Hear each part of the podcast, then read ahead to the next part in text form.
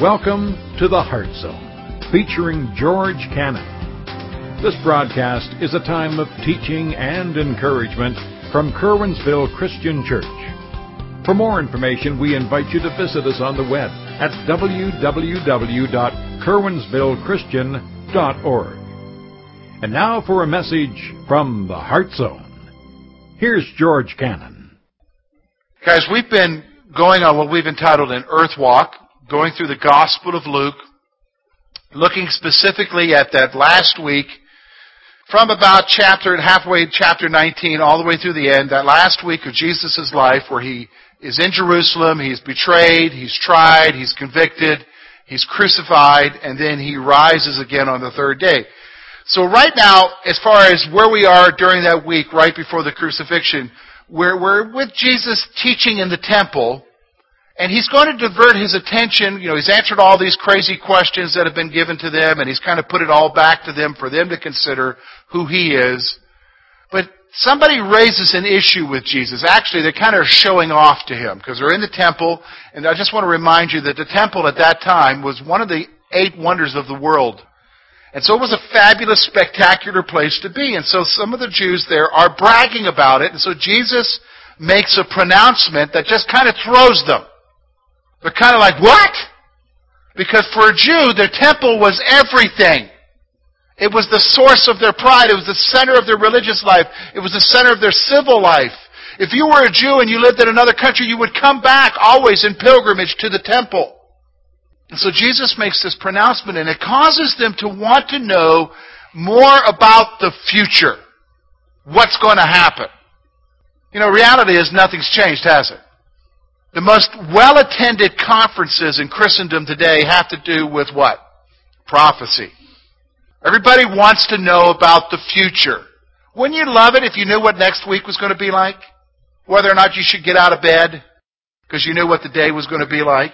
I mean, all of us want to know, and we especially want to know about what's going to happen in the end. And so Jesus answers some of those questions. So actually, today, and probably for the next two Sundays, we're going to be looking at this section in Luke chapter 21 where Jesus talks about the end. And so today we're actually just going to look at a few verses. We're going to look at verses 5 through 9 where he's going to be encouraging us to maintain our perspective. Because it's easy for us, especially for you and I as Americans, to lose perspective. So we're going to talk about it. So look with me. We're going to look at these five verses Luke chapter 21, verses 5 through 9, and look what the gospel writer writes. He writes, Then some of them spoke of the temple and how it was adorned with beautiful stones and donations. And he said, These things which you see, the day will come in which not one stone shall be left upon another that shall not be thrown down. Then they asked him, saying, Teacher, but when will these things be? And what sign will there be when these things are to take place? And he said, Take heed that you not be deceived, for many will come in my name, saying, I am he, and the time has drawn near. Therefore, do not go after them. But when you hear of wars and commotions, do not be terrified, for these things must come to pass first, but the end will not come immediately. Here's what we're going to do, folks. We're going to take these few verses. We're going to basically divide them into two sections here. We're going to look at the issue of earthly pride, because that's how the whole subject comes up, because somebody's expressing some pride here. So we're going to talk about earthly pride. And then we're going to get perspective. That's the second part. Jesus wants us to get a perspective. And then the next few weeks we're going to launch in further about the details that he shares. So let's look first of all earthly pride. Look at verse 5 and 6. They're in the temple. They're showing off the temple. Look at what it says. Then some of them spoke of the temple, how it was adorned with beautiful stones and donations. And Jesus makes a pronouncement. So here's what we're going to see here. Number one, we tend to focus on now. You ever notice that? And it's only natural that we focus on now because we got to live in the now, right? I mean, you got to live today. You got to go through whatever you're going through today. You've got to deal with this junk that's happening in your life today. So our focus is always what? Now. So that's where we are. in that issue is, is that we focus on the now. So there they are in the temple and they're looking at now. Man, look at how beautiful this place is. Look at how structured this place is. Isn't it awesome? We're one of the wonders of the world. Wonderful. We tend to focus on now. Here's the other thing. We tend to take pride in our accomplishments. We tend to take pride in our accomplishments. That's true for you as an individual. That's true for us as a nation. That was true in Jesus' day. As Jews, they tended to take pride in themselves as well as as a nation. And one of the symbols of their national pride was what? The temple. So they're taking pride in all that was there that was the temple. And we tend to do that, don't you? Think about it. We tend to take pride in what? Our stuff and who we are as a people. We tend to take pride in our communities. If a ball team does well in our area, we take pride in that. If your sports team that you like does well, you take pride in that. How do I know that? Just watch football season. What's the most common common jersey that's worn to church around here? The Philly jersey, right? It's the most common one. It's more often than not. That's pride. Yeah, you know what I'm saying? No, we also have the Steeler ones, okay? You know what I'm saying? So, I mean, it's the most, we take pride in things. We take pride in our nation, don't we? We celebrate. We, we commend. We, we, we all want to make somebody, sometimes as families, we want to go to D.C. and look at all of the what? Monuments. Why? It's earthly pride. Because we're focused on now. You take pride in your homes. You know what I'm saying? The work you did on your home, the work you did in your gardens, the work you did on the inside, the paint job, the dream you have for your home. Isn't that right? We tend to do that. You take pride in your what?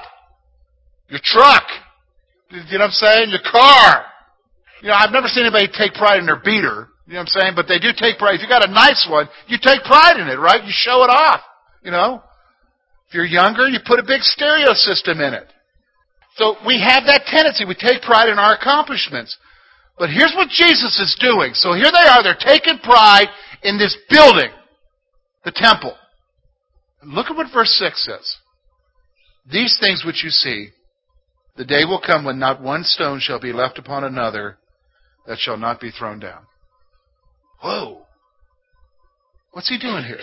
Jesus calls us to recognize that it will all be gone. It's all going to be gone. Recognize it. It's all going to be gone. Bottom line. It's all going to be gone. You know, that, that's, that's life, isn't it?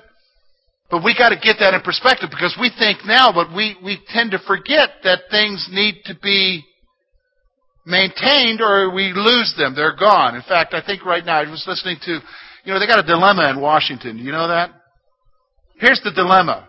It's not what you think it is, okay? Okay. Here's the dilemma.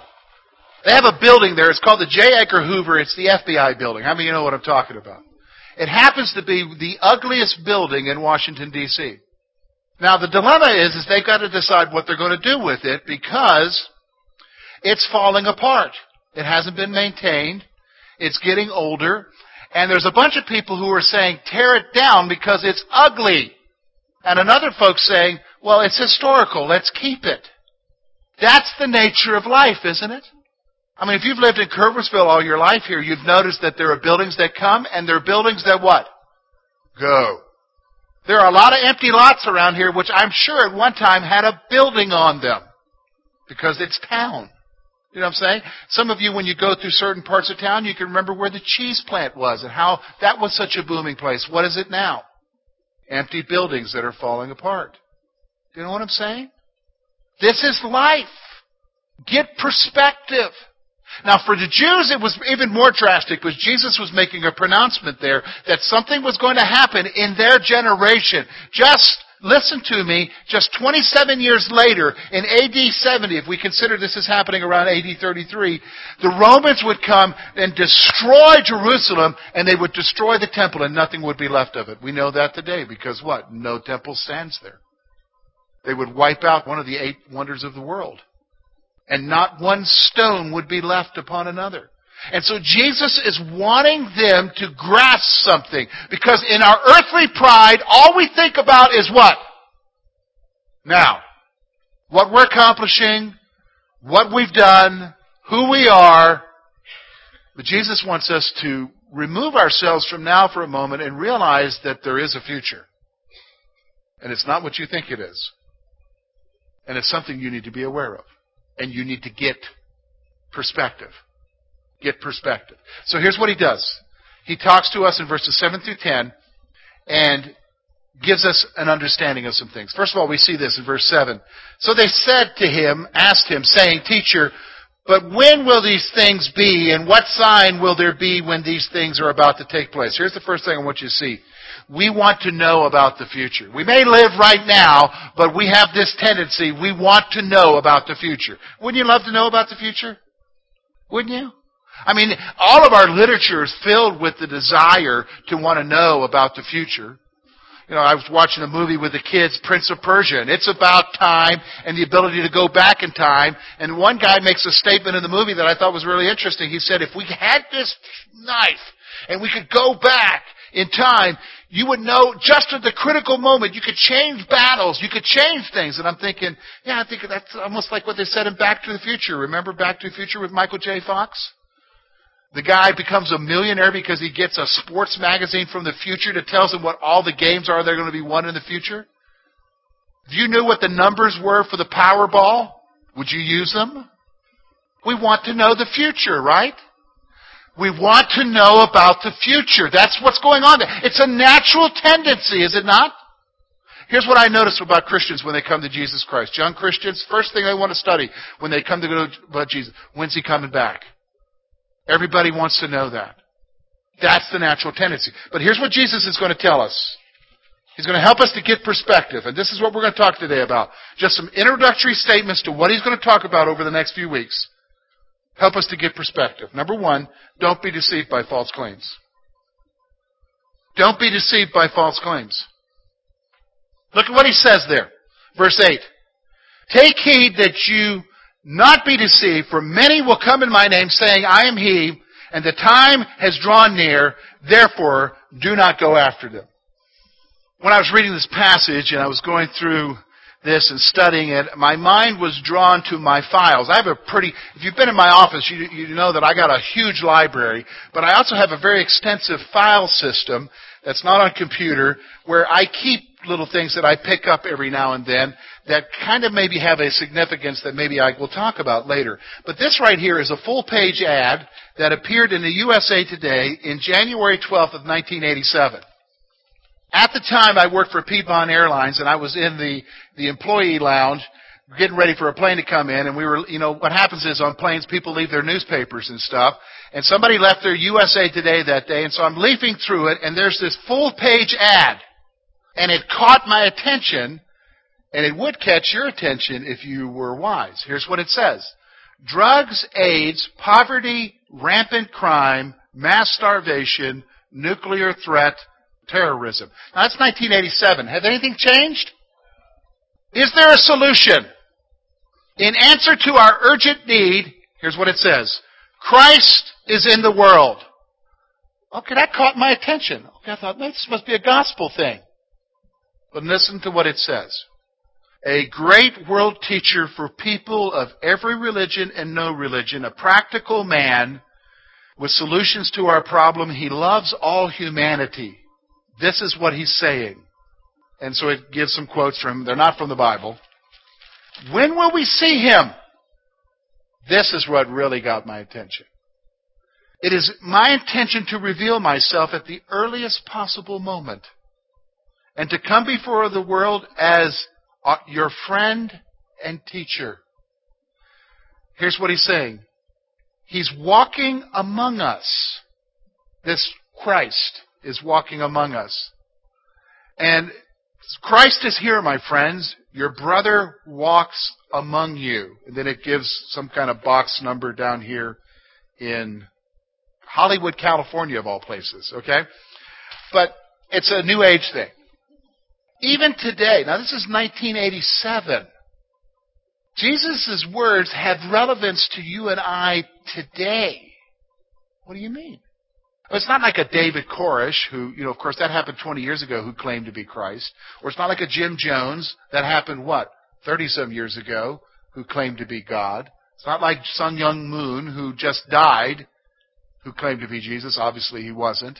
The reality is, is that there are going to be things like this that pop up in our lives, and Jesus wants us to he- know that and hear that. Why? Because he doesn't want you to be deceived. In fact, look at what his word says, and you can almost hear like he was anticipating something like this. Look at what it says there. For many will come in my name, saying, I am he. So supposedly this guy's saying he's he. And the time has drawn near. If you read what it's talking about, it's talking about the time has drawn near. This is what we've got to be on guard against. Get perspective, folks. If you're going to understand the future, you need to not be deceived by someone telling you something else. You say, is that really relevant, George? Yeah, well think about this. What just happened here in the last year and a half, or last two years now, there was a guy who made a prediction that the world was going to end in May. People quit their jobs. They all drove to California to wait outside of a radio station because this prophet said that it was going to happen, and what happened? We're still here, aren't we? Jesus didn't come back. I hope those people got their jobs back. You know what I'm saying? And they were Christian people. And they were deceived. Deceived. What else does he say here? Look with me at verse 9. But when you hear of wars and commotions, do not be what? terrified. For these things must come to pass first. What's he saying here? Don't get freaked out by wars and confusion. I hear people all the time, they'll say things like this, well, it's, it's the end. It's the end. We know we're getting closer. How do you know that? All the wars. All the wars. It's the end. Hey, you know what? They did a study that they found it interesting. That the, in all of human history, there's only been 100 years where there's not been any war. Only 100 years. Isn't that interesting? Mankind has been at war for its entire existence since the fall, since Cain and Abel, except for a 100 years. Yeah, we're going through war here. We're not used to that. That doesn't mean the end is coming. Jesus is saying, look, don't get freaked out by wars. Because it's just a natural part of what's happening now. It's not pointing to the end. It's just what happens before the end comes. Wars. But he also says, he uses the word there, look at what he says, commotions. It also means tumults or it means confusion. What? That means natural disasters, natural, natural occurrences, earthquakes, things like that. All of those things are just part of the life we live in. And it's like, what did we have here recently? We had all those tornadoes that happened in, out in Oklahoma. And everybody's talking about global warming and the world's going to end and everything. Get it in perspective, Jesus is saying. This is all just part of life. This is all just part of what's going to happen. In fact, look at the next point he makes there. And this is the next point I want you to see here. I want you to grasp with me. Here's what he says. But the end will not come immediately. The end will not come immediately. What's he saying here? The end will not come right away. It's not going to end as quick as we think it's going to end. There are things that have to take place. In fact, he's getting ready to, and we're going to notice these things over the next few weeks as we look and continue in Luke here. There are some things that have to take place first before the end will come. Now, what is the end? Jesus coming back. Do you understand what I'm saying? There are some things that have to take place before Jesus comes back. So here it is. Okay, what, what am I saying to you? Let's get into perspective. If we think about the future, we're like all freaked out, we're all worried, we're all concerned, we're, we've got deception all around us. What do we do with it? Listen to what Jesus is saying if you're going to get perspective. Number one, don't be deceived. That's what he says there. Don't be deceived. Now, how do you keep from being deceived? Anybody? How do you keep from being deceived? You got to understand things. You got to have a knowledge. You got to be informed. So guess what Jesus is going to do here? He's going to inform you. You know what the best way for you and I as Christians to keep from being deceived? Read our Bibles. Read our Bibles. Have the Holy Spirit teach you so that when you hear something, you can say, you know what, that doesn't sound right. That doesn't sound right. You know what I'm saying? So that you're not, you don't get to the place where you're ready to sell everything and go, move, go somewhere because you're waiting for Jesus to come back. Do, do you understand what I'm saying? It doesn't sound right. How do you know it doesn't sound right? Because you know your Bible. Because you read it. Jesus is saying, don't be deceived. Don't let anybody deceive you. Listen, folks, here's the thing. If anybody says he's over in the next county, you know that's a lie. Because when Jesus comes home, the skies are going to crack, and everybody's going to see him, and the world's going to mourn, is what the scripture says. You've got to know your Bible. You've got to know your Bible. Here's the other thing. He says, don't be deceived. What else is he saying? Don't get freaked out. Man, people get freaked out so easily today. They get freaked out by who gets elected president. Don't get freaked out. Nobody promised you a cushy life. Do you understand what I'm saying? Nobody promised you that the economy was always going to be great. Nobody promised you that there wouldn't be earthquakes and there wouldn't be tornadoes and there wouldn't be droughts. This is life. We live in a fallen world. Don't get freaked out by wars. Madmen rule. And they want more because of their greed and their lust. Don't get freaked out. This is what Jesus is wanting us to understand. Don't get freaked out. Why? Because the end's not going to come right away. The end's not going to come right away. We say, well, okay, George, well, you know, I'm not supposed to be deceived and I'm not supposed to get freaked out. What am I supposed to do in the meantime? What am I supposed to do in the meantime, George? Rest in Him. Don't focus on now, but rest in the hope that you have in Jesus. Do you understand what I'm saying? Rest in the hope that you have in Jesus. That no matter how things turn out here now, I've got Jesus. And I've got a hope beyond this world. Rest in Him. Did you understand what I'm saying? So, okay, so George, say, George, how, how do we wrap this up? Well, I guess I'm going to ask you two questions. One has to do with your perception of now, and the other has to do with your perception of the future. Okay, so let's talk about now. Are you comfortable with this world? Are you comfortable? Have you grown comfortable? Are you at ease? And you can tell how you're at ease because you don't really think about going to be with Jesus. You don't really think about the hope you have in Him. You don't really think beyond whatever your next project is. Do, you understand what I'm saying? You don't think beyond what you want to accomplish. You don't think beyond the family vacation. You don't think beyond the next promotion. You just think about now. Are you comfortable? Are you comfortable? Here's how you know that you're comfortable. Because when somebody upsets your world, you get angry. Like this was not supposed to happen. In fact, one of the people that you get angry at is God. You get angry at God. God, why did you let this happen to me? God, I thought you loved me. And what that communicates is, is God, I, you know, this is the concept that's communicated there. That love is expressed in keeping my world perfect the way I want it. But my friends, here's the thing.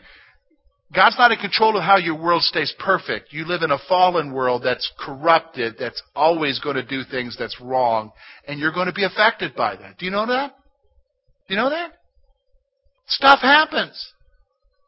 You know, you know I'll, I'll give you an example of what I'm talking about. Freaked us out. We're, you know, we're, we're, we get our credit card statement. We pay off our credit card at the end of the month all the time. And I thought, holy cow, that's a big balance. What in the world is that? And here there was a charge, and we never make a charge that big, for $3,200 from a men's clothing store in New York City. yeah, I drove over there without Lori me knowing about it. Yeah. So I called up the credit card company, and and, and they normally they would say, "Oh yeah, we'll take care of that." They're like, "Okay, we're going to check into that, and we'll get back to you." What do you mean you're going to check into that? I didn't do that charge. Thankfully, they did take it off. But that freaks you out, doesn't it? Let me ask you a question. What does that do to your perfect world? Let you know that you're what?